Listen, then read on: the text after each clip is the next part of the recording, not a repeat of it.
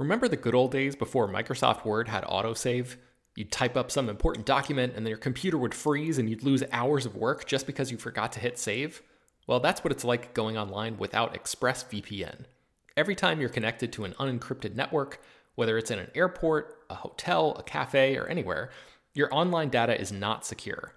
Any person on that same network who knows what they're doing can gain access to your personal data bank logins, credit card details, passwords, all the stuff you don't want people seeing. Unfortunately, hacking has become much easier than it used to be. People don't even have to be exceptionally skilled to do it, and there's a lot of money to be made by selling your information on the dark web. ExpressVPN stops hackers from stealing your data by creating a secure, encrypted tunnel between your device and the internet. It's incredibly easy to use. Once the app is running, you literally click one button to get protected. And it works on your phone, laptop, tablet, and more, so you can stay protected on the go. I've been using ExpressVPN for a little while now, and I can rest easy knowing my info is safe and secure. I've heard horror stories of people who've been hacked, and it sounds like a massive pain to try to get any resolution in the aftermath, so I am not interested in finding out what that process is like. Secure your online data today by visiting expressvpn.com slash slash film. That's E-X-P-R-E-S-S-V-P-N dot com slash slash film and you can get an extra three months free. ExpressVPN.com slash slash film. This show is sponsored by BetterHelp. This year has gone by incredibly quickly, but it's always nice to pause and take stock. What's something you're proud of in 2024 so far? What's something you still want to accomplish this year? I know I'm guilty of falling into a routine and not always thinking about the bigger picture. But as the great Ferris Bueller once said, life moves pretty fast. If you don't stop and look around once in a while, you can miss it. So it's crucial to take a moment to celebrate your wins and make adjustments for the rest of the year. Therapy can help you contextualize your progress and set achievable goals for the next six months. As you surely know by now, it's not only for people who have experienced major trauma. Therapy is helpful in all kinds of ways, including learning positive coping skills and how to set boundaries. If you've been considering trying therapy, check out BetterHelp. It's fully online and was specifically designed to be flexible and customizable to your schedule. To get started, just fill out a brief questionnaire that matches you up with a licensed therapist, and you can switch therapists at any time for no additional charge. Take a moment. Visit betterhelp.com slash filmdaily today to get 10% off your first month. That's betterhelp, H-E-L-P dot com slash filmdaily. Hello, everyone, and welcome to Slash Film Daily for October 25th, 2017. On today's show, we're going to be taking a look at a bunch of news, including Captain Marvel gets a Star Wars villain, Geostorm's box office failure, Venom goes motion capture, a Shaun of the Dead sequel that may or may not ever happen, uh, an American Gangster prequel TV series, and Mark Wahlberg apologizes for all the wrong things. In the feedback, we'll be taking a look at some of your answers to our wa- mailbag questions. And in the mailbag, we'll be answering a question of why box office numbers are the way they are. Uh, this is Peter Sciretta, and joining me on today's podcast are Ben Pearson.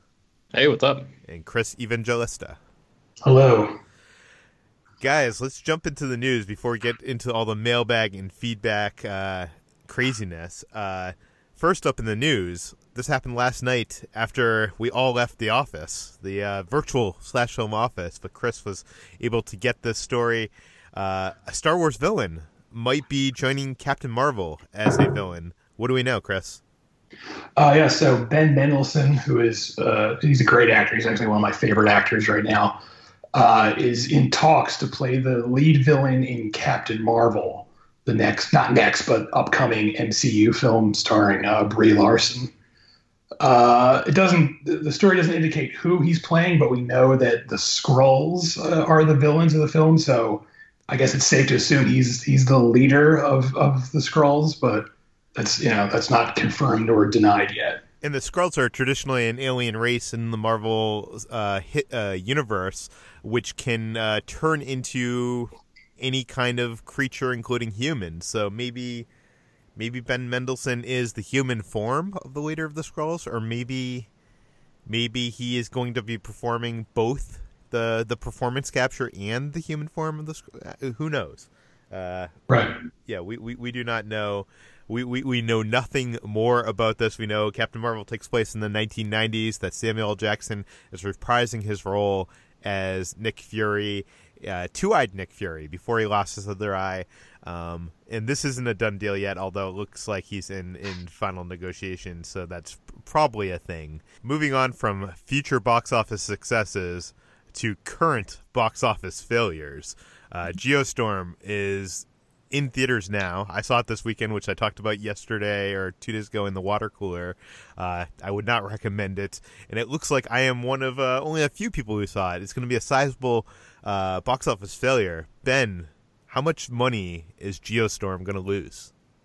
Uh, well, to jump right to it, it might lose as much as $100 million when all is said and done, which is uh, a pretty significant amount. The movie made $66 million worldwide in its opening weekend, uh, only 14 million domestically, which is pretty terrible, especially for a big spectacle movie like this.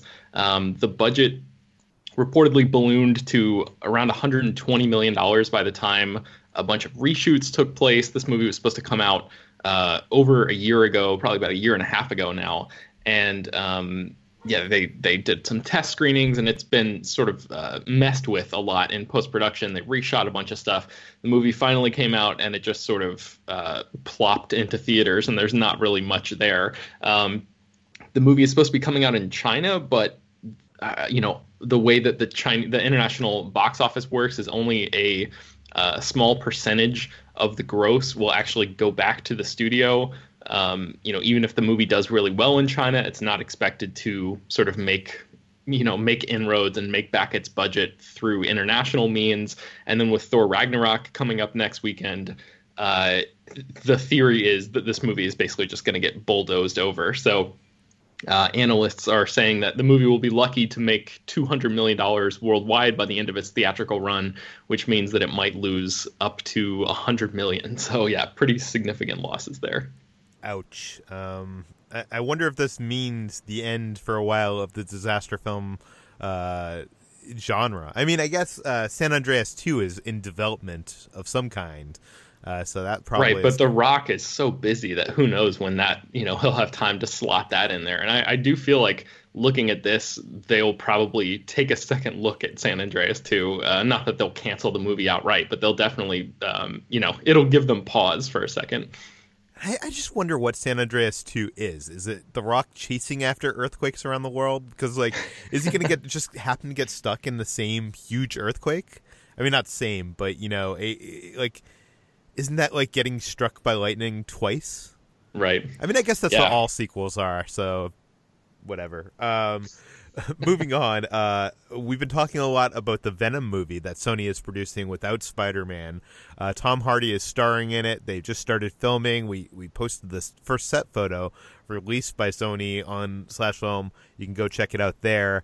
Um, now we we have learned that Venom is actually going to be be uh, played by performance capture, and that we learned this from an interview from Andy Serkis, who mentions offhandedly that Tom Hardy is playing a new character using performance capture in one of the Marvel films. Um, so it's not a complete confirmation, and it's not a complete surprise either, because I'm not sure.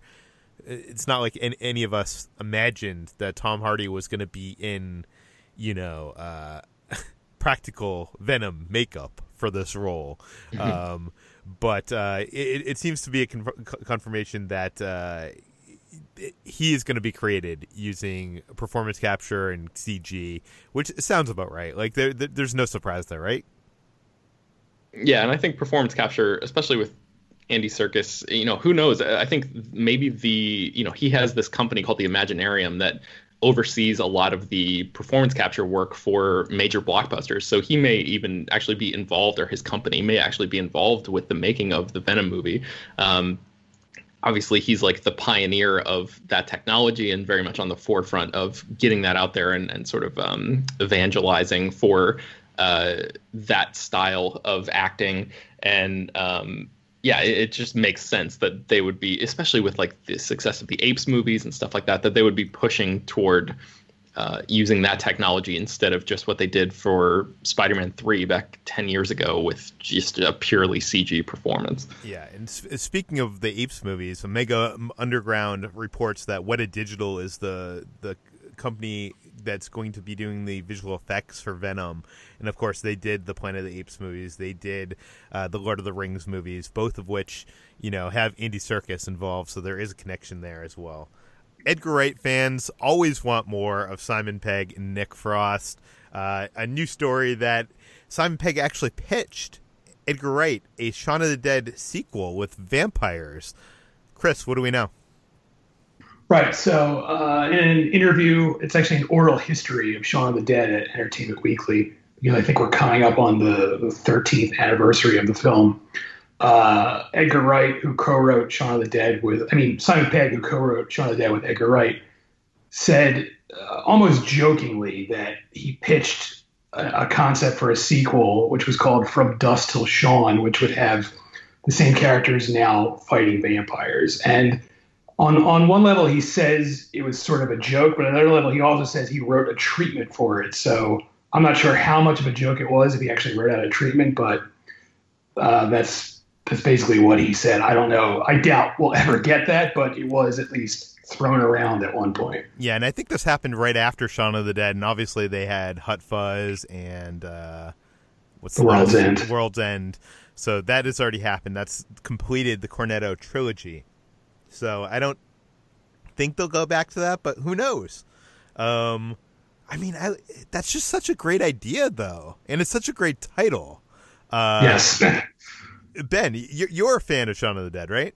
I am, yes. Would you like to see a Shaun of the Dead sequel with vampires? God, there's uh, you know there is a part of me that thinks that that is appealing, especially because I tend to like um, Edgar Wright's work when he is teamed with Simon Pegg. Um, you know, both of those guys have done really good stuff uh, apart from each other, but I feel like there's something about their collaboration together that brings out the best in both of them.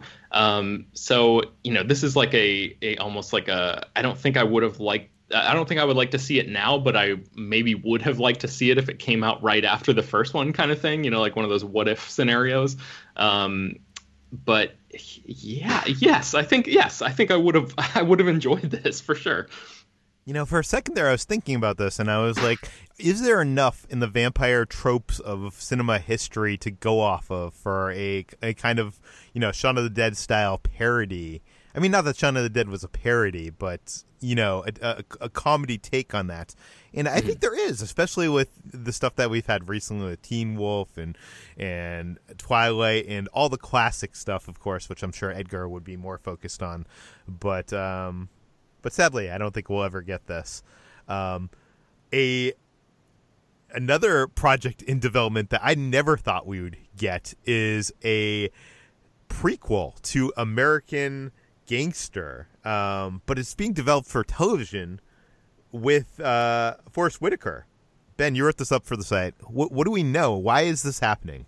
I don't know why this is happening really, because American Gangster came out in 2007. Ridley Scott directed this film, and despite the fact that its cast included Denzel Washington, Russell Crowe, Chiwetel Ejiofor, and Josh Brolin, it's a movie that sort of just came out and sat there, and nobody. It hasn't really had much of a lasting impact, as far as I can tell. I haven't seen anyone even mention the movie really since it's been in theaters. Um, this is not a film that that sort of gets brought up a lot in um, you know, looking back at Ridley Scott's career or any of the actors or anything, nobody really looks at this as like a high point of anyone's career. I had sort of forgotten that this film existed.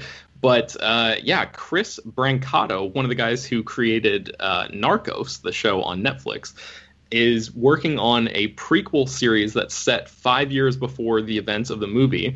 And it's supposed to be called The Godfather of Harlem. And it tells the story of Ellsworth Bumpy Johnson, who is a gangster that uh, I'll, I'll read his quote here. He says, It's Harlem, the 1960s. A gangster named Bumpy Johnson was very close friends with Malcolm X. So the show is about the collision of the criminal underworld and the civil rights movement. It's an opportunity to examine some of the things that are going on racially right now, but through the prism of the past. Um, there's a scene early on in Ridley Scott's movie where Denzel Washington's character uh, talks about Bumpy Johnson, that character, and how Johnson was uh, his character's mentor and all of this stuff. But uh, American Gangster, the movie, sort of picks up after Bumpy Johnson is out of the picture, and it sort of follows Denzel's character as he, you know, rises to power as a as a gangster in Harlem, and you know runs heroin uh, through New York and all of that stuff. So um, th- this is a weird thing that I yeah certainly never would have seen coming because again nobody's even really brought up this movie in in the longest time. So uh, also maybe worth noting is that uh, Brancato is apparently having conversations with rapper Kendrick Lamar about doing music for the show, and uh, the script is done. They are looking to you know pitch it around to places like Netflix, Netflix and Amazon and Hulu. So uh, we'll probably be hearing more about this pretty soon. But um, do you guys have any fond memories of American Gangster? Are you looking forward to a prequel show? I I barely remember the the movie, but after hearing this pitch for the show, I'm totally on board. I love Narcos. Uh, I, I'm not sure if you guys have seen that series, but it, it's a period gangster kind of uh, story, uh, or at least the Pablo Escobar uh, seasons were were really great.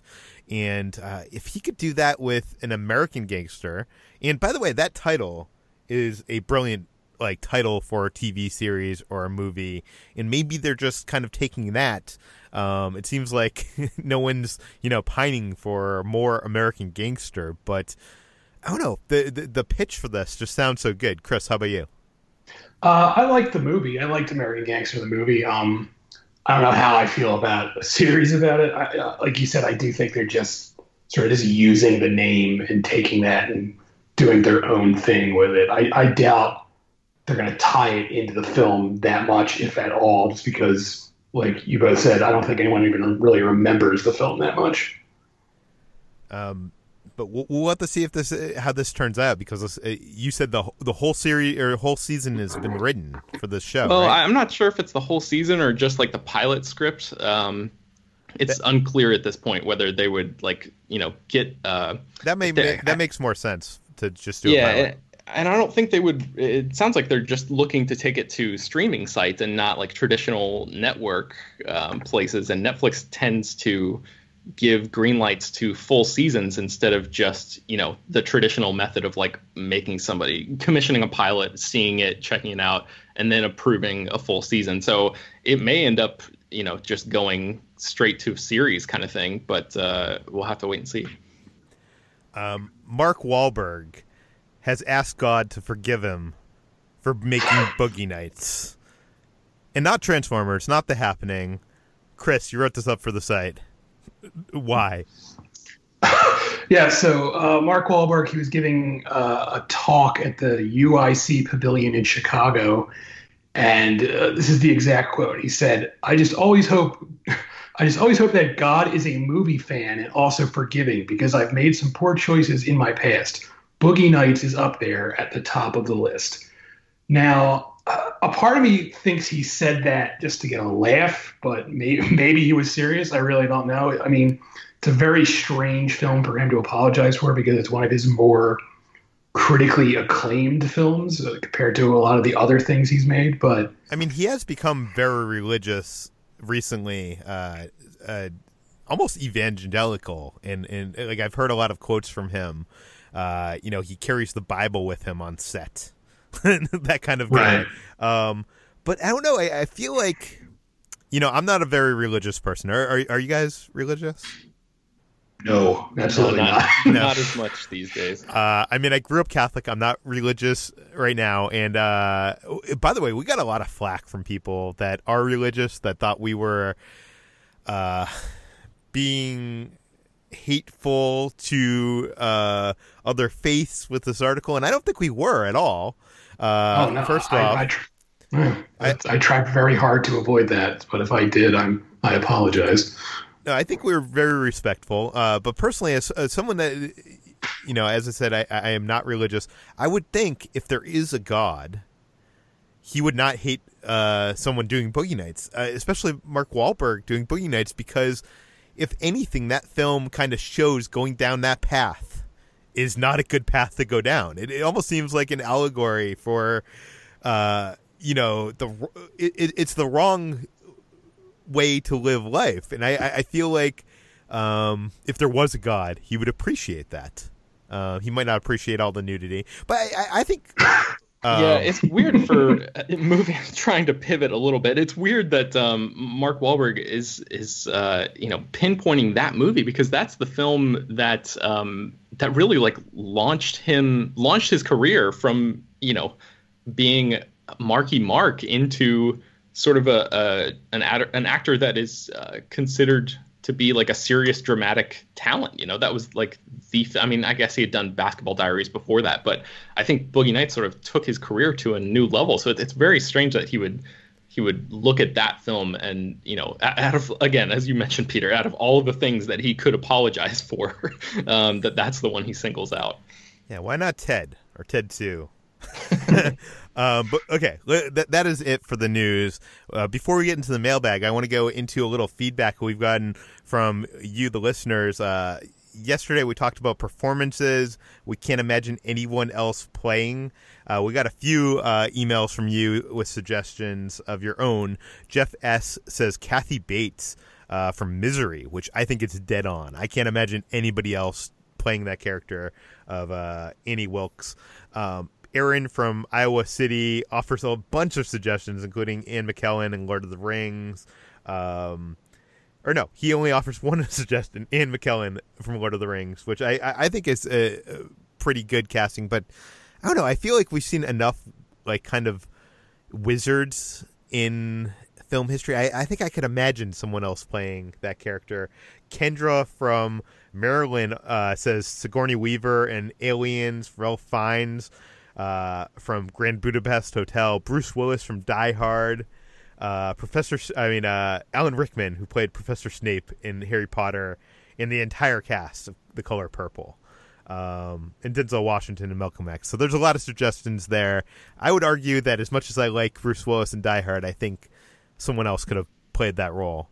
Um, ben, you weren't on for this for this mailbag segment, do you have any uh, suggestions for performances, character performances that you can't imagine anyone else have played? Yes, I listened to the episode. I liked all of your choices, and um, I think the two that came to mind for me uh, first is Tom Hanks in Big. I think at that time, especially, he just had that childlike outlook that um, that just worked so well for that character and that you know it's it's a a weird sort of concept in a, a movie that maybe doesn't quite hold up as well under uh, modern scrutiny but it's um I, think his performance still stands out in that film and I, I, can't really imagine anybody else in that role. And then the other one is um, Gene Wilder in Willy Wonka and the Chocolate Factory which is just like an iconic performance that uh, you know he he walks that razor's edge of also sort of being childlike in a way, but then having like a, a strange, um, you know, danger that sort of boils right underneath the surface. And there's a there's a darkness in that char- character. There's a vulnerability there that I just don't know if anybody else could have stepped in and, and made that character as sort of odd and weird and beloved as Gene Wilder did. So I take it you're not a fan of the Johnny Depp version. Hell no. okay, and also we got some feedback on deceptive trailers. Sterling uh, says that he went to see Suburbicon based on the trailer, and he felt that the trailer was aggressively deceptive. Chris, you've seen this movie. Is the trailer deceptive for Suburbicon? Oh yes, very much so. It's uh, it's absolutely nothing like the trailer. The trailer makes it look like this sort of quirky Coen Brothers comedy, and it's really not like that at all. It's actually it's like two different movies sandwiched together, and uh, I don't want to give too much away in case people actually want to see the movie, even though I'd recommend no one see this because it's very bad. But uh, it's it's definitely not like the trailers are making it out to be. And Britt D from Austin, Texas, uh, says it comes at night uh, is very different than the trailer. I have not seen It Comes at Night. Uh, mm-hmm. She also says uh, Ghost in the Shell, which was uh, the trailer is presented as intense, visually striking, and l- kind of had this. Uh, led people to believe that the film would be kind of mysterious. Instead, most of the interesting visuals are right at the first couple of minutes, and the story slash main conflict was pretty simple and easy to figure out before the characters worked their way through the conflict and uh, she says she's a fan of the anime. That's not a, conf- uh, a, a not a criticism of the anime. Uh, so yeah, there's some of your feedback on our mailbag questions. Uh, today in the mailbag, though, uh, we have a question about box office. Kendra from Maryland writes in, "Why aren't box office indicators in the following categories: number of tickets sold, IMAX tickets sold, and gross revenue? Tickets sold would give us a better indication." Kind of like record sales of how many people actually have seen the movie rather than the movie grossed 20 million at the box office. IMAX tickets sold would give us an indication of how many people are really going to see the movie in IMAX plus the cost of significant uh, significantly different uh, from a regular movie ticket. Uh, gross revenue should equal box office sales depending on uh, geographic the the pricing for movies are different. Plus, you have to consider uh, inflation. So that that that was the letter from Kendra. So I thought we just open this up to discussion about why uh, box office reporting is the way it is, which we've kind of talked about a little bit in the past. And I'll, I'll start this off by saying, I think the reason why we don't see ticket numbers sold, we see the uh, we see the the the million dollar figures is twofold. Number one, this is the movie business. Uh, you know, emphasis on business, and uh, it's all about how much money these studios are making. It's not about how many people are seeing it.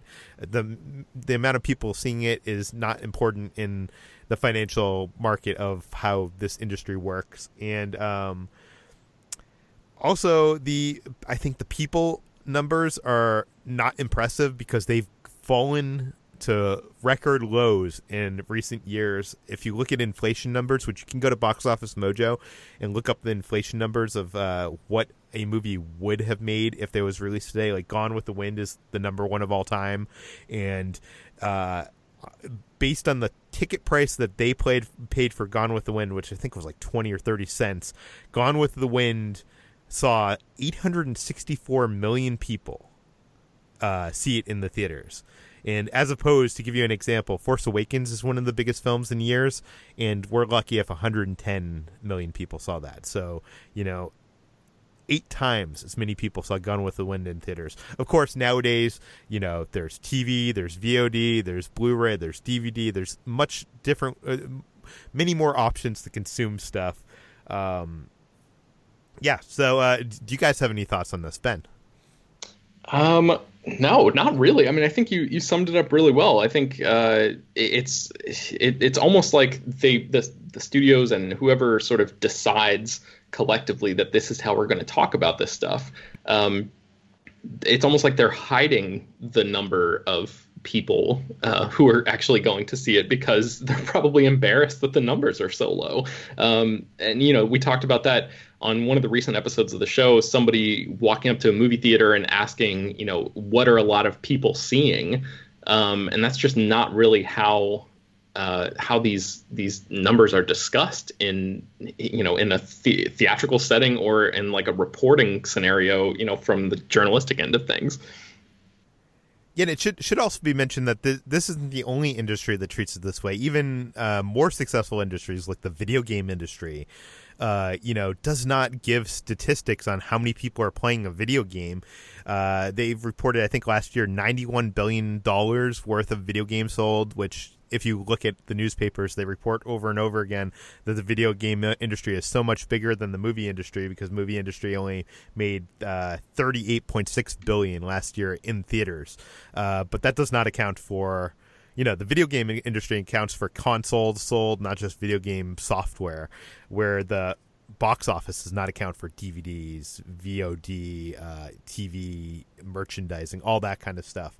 Um, so it's not a fair comparison. But uh, I think if you looked at the, if you actually were to look at the video game industry and how many people are actually playing video games, it's uh, it's deceptively lower than what you would be led to believe with that ninety-one billion dollar uh, figure. Because a lot of video games out there, I, I know Ben just got a PlayStation uh, Yeah. 3, uh, or what, 60, 70 bucks now? PlayStation 4. Uh, yeah, yeah, they're yeah, games are expensive. They're way more expensive than just the cost of a single movie ticket, even in a big city like Los Angeles. So it's it's like what three times, two or three times as much, um, at least. And to be fair, you get many more hours of entertainment out of that video game. So it's we're not comparing apples and oranges. Uh, Right.